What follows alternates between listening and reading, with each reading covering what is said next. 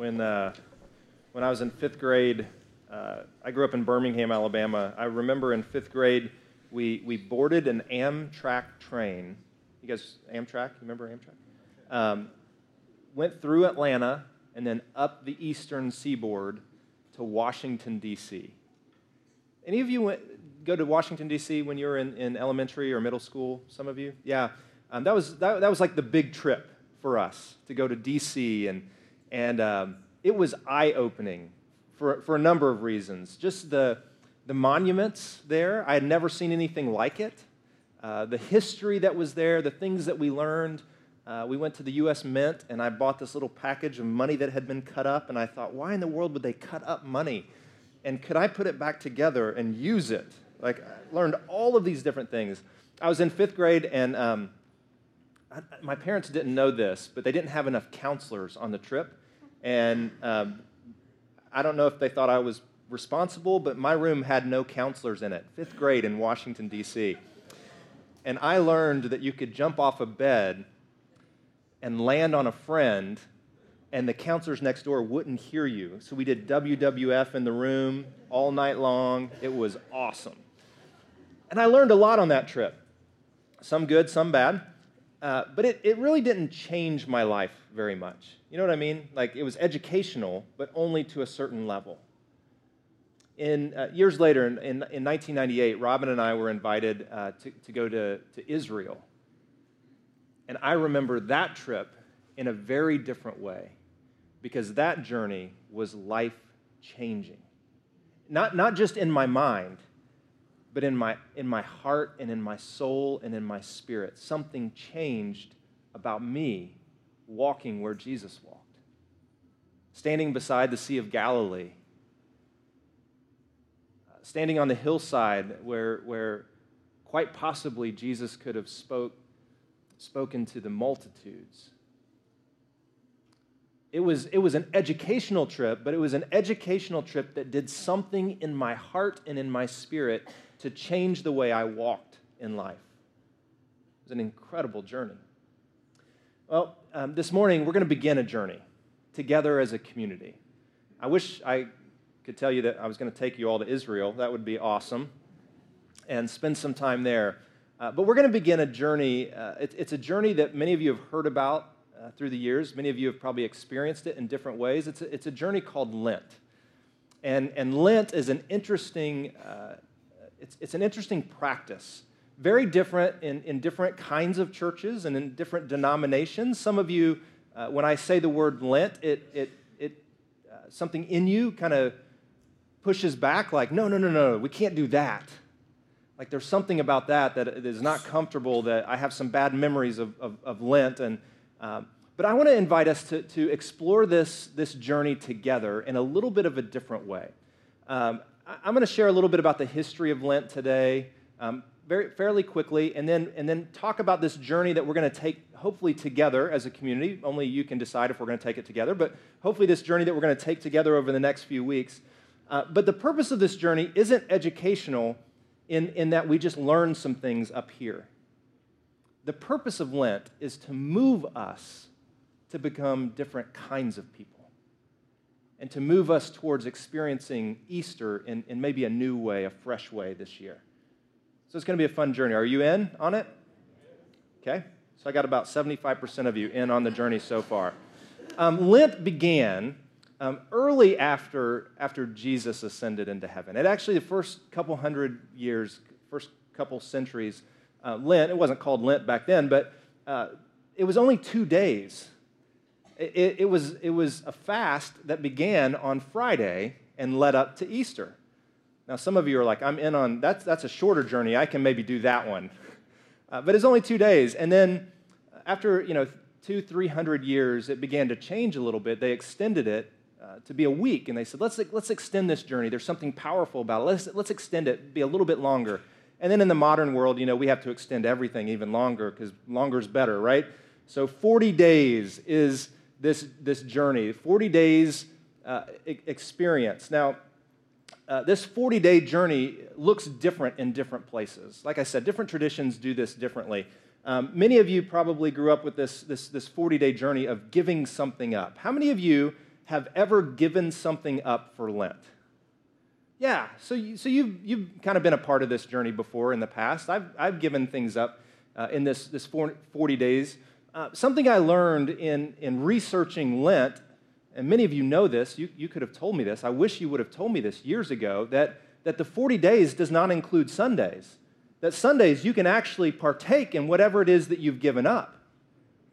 Isn't that a beautiful thing? See, that, that's like, that's part of the, that's part of the tradition, is that the forty days, if you actually count back forty days, it begins, you know, on Ash Wednesday, but if you count back from Easter, it's more than forty days, because on the Sundays, we can actually partake the things that we give up. So if you give up Starbucks for forty days, Sunday, bring your Starbucks with you to church, and you will celebrate in a new, fresh way every Sunday, right? So there's different ways to explore it. There's different ways to to participate. But for us, this is going to be a, a, about a forty-day journey. Use Sundays, don't use Sundays. Uh, it, it's a season of, of, of really preparation for Easter, to, to experience the, the good news of Jesus in a new way. Um, I, I wrote, it's a, it's a season of humility and focus. And I want to talk about these two different things, and then we'll jump into the book of Luke. So humility, uh, maybe two practices to consider as we take this journey together. Uh, the first would be uh, this idea of turning away from a specific temptation in your life. So if there's something in your life that uh, always seems to grab you and pull you in a certain direction, and you know it's not healthy for you. Now, this isn't about like candy and sweets and things like this. This is like a, a, a temptation, something that you know captures you. Uh, maybe for this forty days, from now until Easter, you would say, I will turn away from that. that specific temptation, and maybe you want to even write it down and then cover it up so nobody else around you sees it, but maybe you want to write it down and name that thing, whatever it is. Uh, for others, maybe you, you want to deny yourself something that you enjoy, and maybe this is Starbucks, right? Maybe this is Facebook. Well, most of us don't enjoy Facebook anymore, uh, that years ago, but uh, maybe, maybe it's something like sweets or just coffee in general or caffeine. Um, something that you enjoy that maybe you want to give up for these, these forty days to help you focus on something different. It's this experience of humility. Uh, I was reading a book on, on the practice of Lent.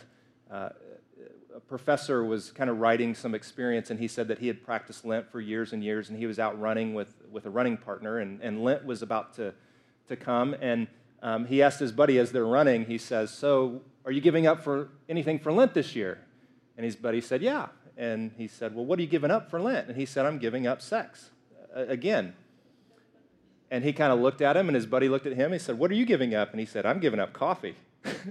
He was like, well, this is a little uneven in the mix.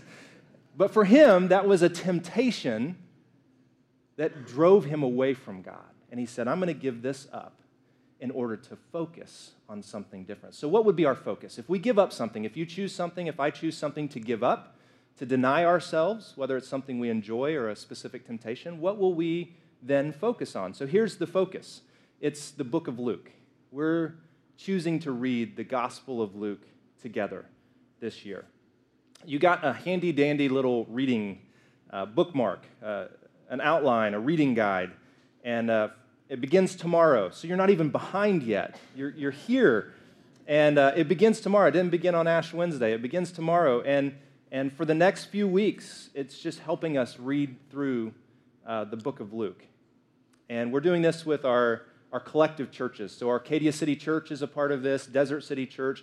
We have a new uh, partner in churches up in, in uh, Prescott, which is awesome, so they're doing this as well. So we're, we're kind of spreading the love, and we're, we're doing this all together, Uh, walking through the book of Luke. So let's talk about the book of Luke for just a moment and uh, why we're choosing the book of Luke. The Gospel of Luke is written uh, by a man named Luke. Yeah, creative they were back in those days. Uh, Luke wrote this, and he was a doctor. And the interesting thing about Luke is he was not an insider to the story of Jesus. He was actually an outsider to the story. And one of the things I love about, about Luke's writing is he has this particular focus on those who feel like they don't belong in the kingdom of God. Now, One of the reasons we chose the book of Luke is for this very reason. Have you ever felt like you don't belong in the kingdom of God? Like you're a misfit?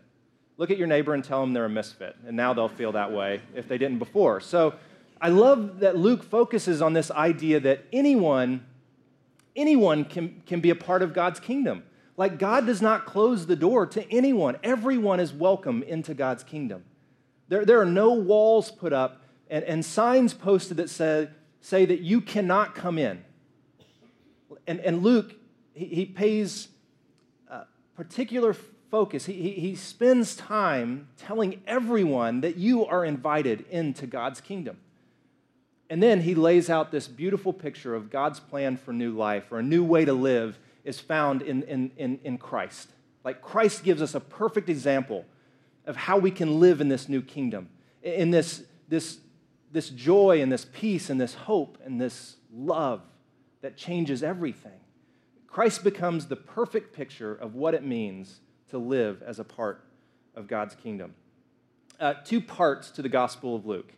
The first part, now some of you who love history and love just the learning, you're going to like this first part, and then I'm going to get into a passage of Scripture, I promise. I know for some of you this is the tough part, and you're like, can you just get to the point? Um, I'll get to the point in just a minute. Um, so here's, here's how the, the Gospel of Luke is laid out. Chapters one through nine talk about the identity of Jesus. Luke wants us to, to, to solidify who Jesus is in our minds and in our hearts. But he doesn't just want to talk about the identity of Jesus, like this is who he is. He then wants to talk about the mission of Jesus. So the second half of Luke, from chapter nine all the way through twenty-four, is about the mission of Jesus and what Jesus is here to accomplish. And there's this verse in the middle, um, chapter nine, I think it's verse fifty-one, where it says, "When the time was right, Jesus turned his face towards Jerusalem." So it, it talks about who Jesus is, but then when the time was right, he turned his face towards Jerusalem and he began the journey. He began the journey that would change everything. He began to pursue his, his mission and the fulfillment of his mission in this world. So the identity and the mission of Jesus. Now Luke chapter nine, kind of this turning point. Here's where I want to spend a little bit of time today. And I want to dig into a, a couple of thoughts, uh, one question in particular that I think is at the center. I, in fact, I think this is the most important question in the entire Bible. Let me say that again, just to wake those of you up who kind of drifted off. I think this is the most important question in the entire Bible.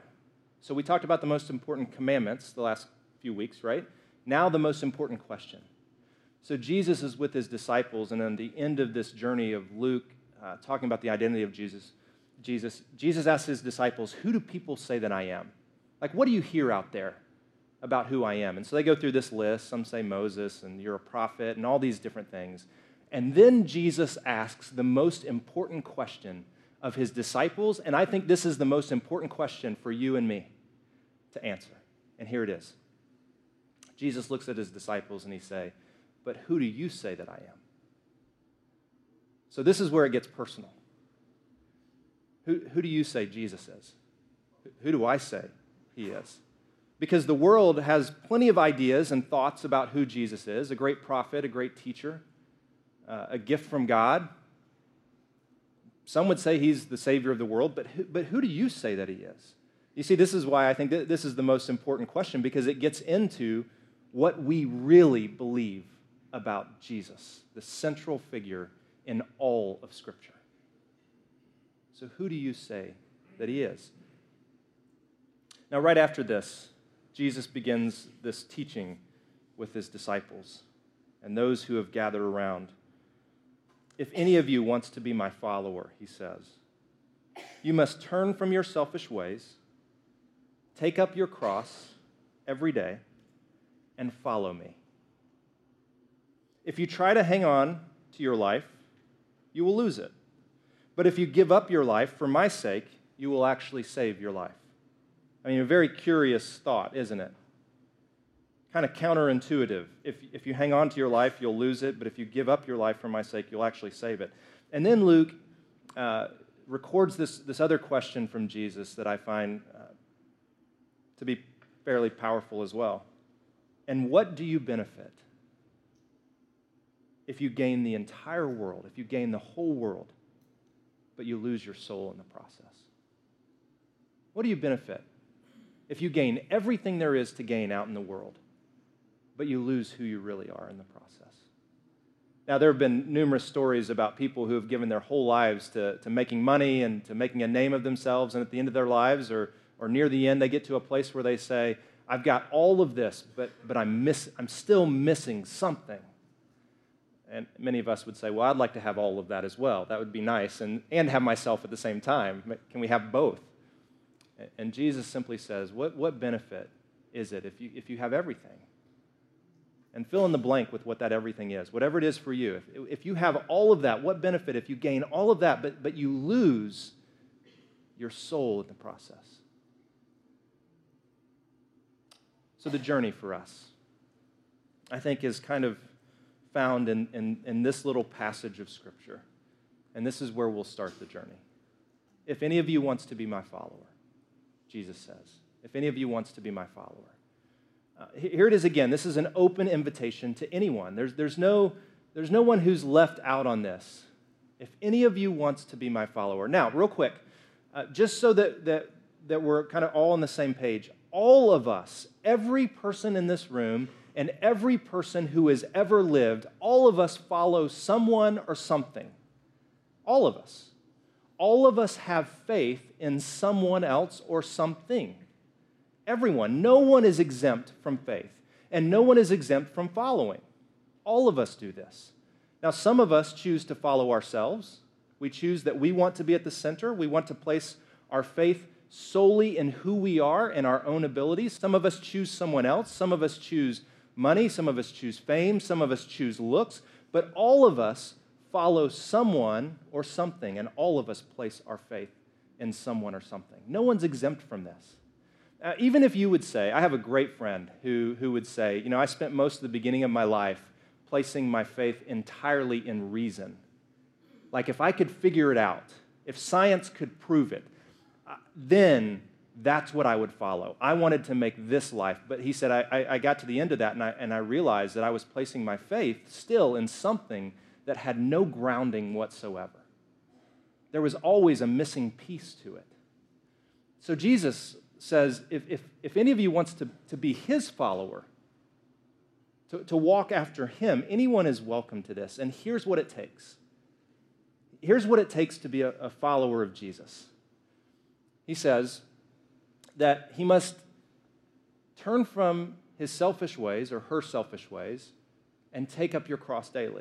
And I think these two things fit right together, to turn from our selfish ways and to take up our cross. Now, interesting, uh, the, the, the visual images that he gives us here. Um, all of us are born selfish. Did you know that about yourself, that you're born selfish? Some of you are looking at me like, I didn't know that I was born selfish. You were born selfish, and I was born selfish. We are at the center of, of, our, of our world when we're born. And we kind of are raised in this, this idea that we're at the center. Uh, one of the things we do with our kids sometimes, unfortunately, is we teach them that they're at the center of the world, right? Which is probably not the healthiest of things.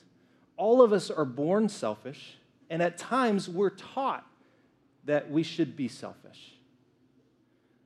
And Jesus says that if we truly want to follow him, if, if we're going to say that we're followers of his, that we actually have to turn away from that kind of life, that we have to in some way, what we're born with, we have to in some way repent or turn away from that way of living, that, that I'm not going to any longer be at the center. And when he says, take up your cross daily, the cross was a powerful symbol in the Roman world because the cross represented death to anyone who would fight against the Romans or who would, who would set the Romans aside. And, and so the cross was this powerful image, and I think Jesus brought it up not as a way of saying you must, you must literally die, but what he said is, what, what I believe he was saying is that you must, you must die to yourself.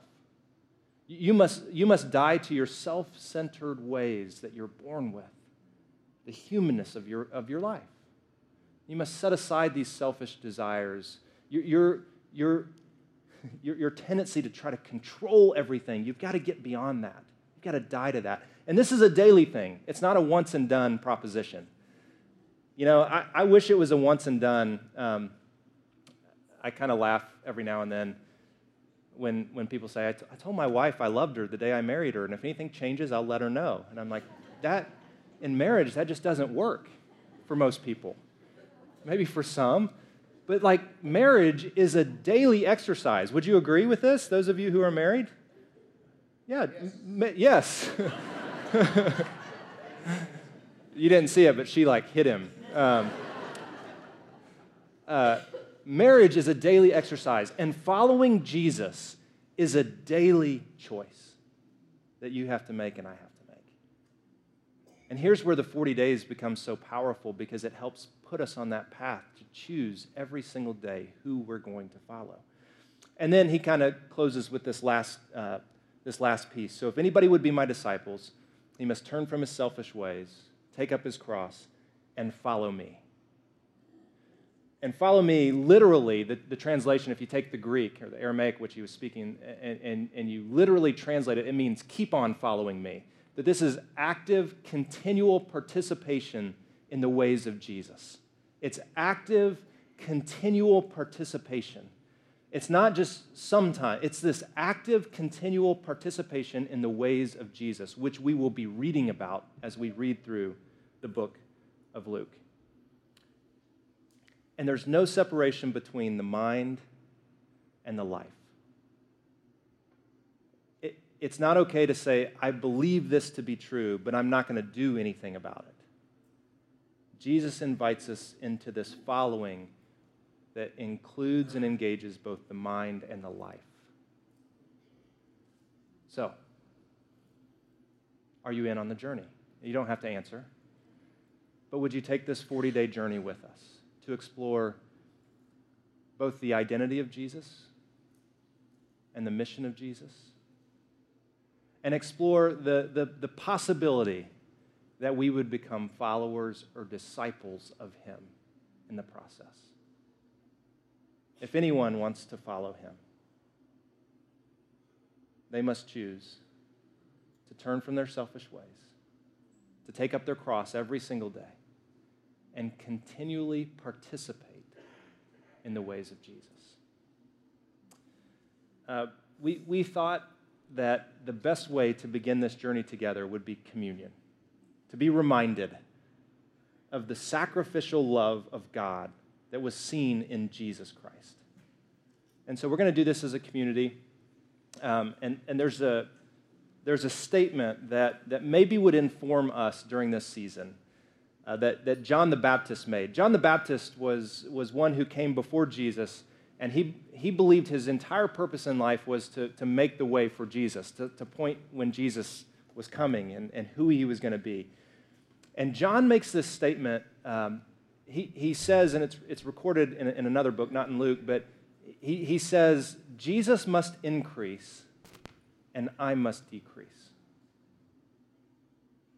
He must increase and I must decrease. And that's what it means to be a disciple of Jesus.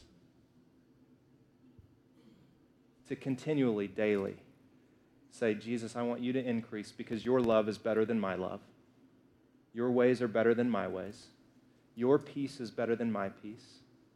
Your hope is better than my hope. So you must increase and I will decrease. I'll choose to decrease. I'll, I'll choose to humble myself. Communion is the perfect picture of this. It's a picture of a God who loved you so much, who loved me so much that he was willing to give up his life so that we might know and experience this rightness with our Heavenly Father, something that we don't have to earn, that we simply can receive. It's a beautiful picture of what it means to, to truly love others, to give up our lives for them. So the ushers are going to come. Uh, If you are a follower of Jesus, you don't need to be a member of this church. We welcome you to the table with us. Take communion with us. This piece of bread that represents his body, the cup that represents his blood. And I would ask you just to hold on to the elements, and uh, we'll take communion together as a community in just a couple of moments when everyone has been served.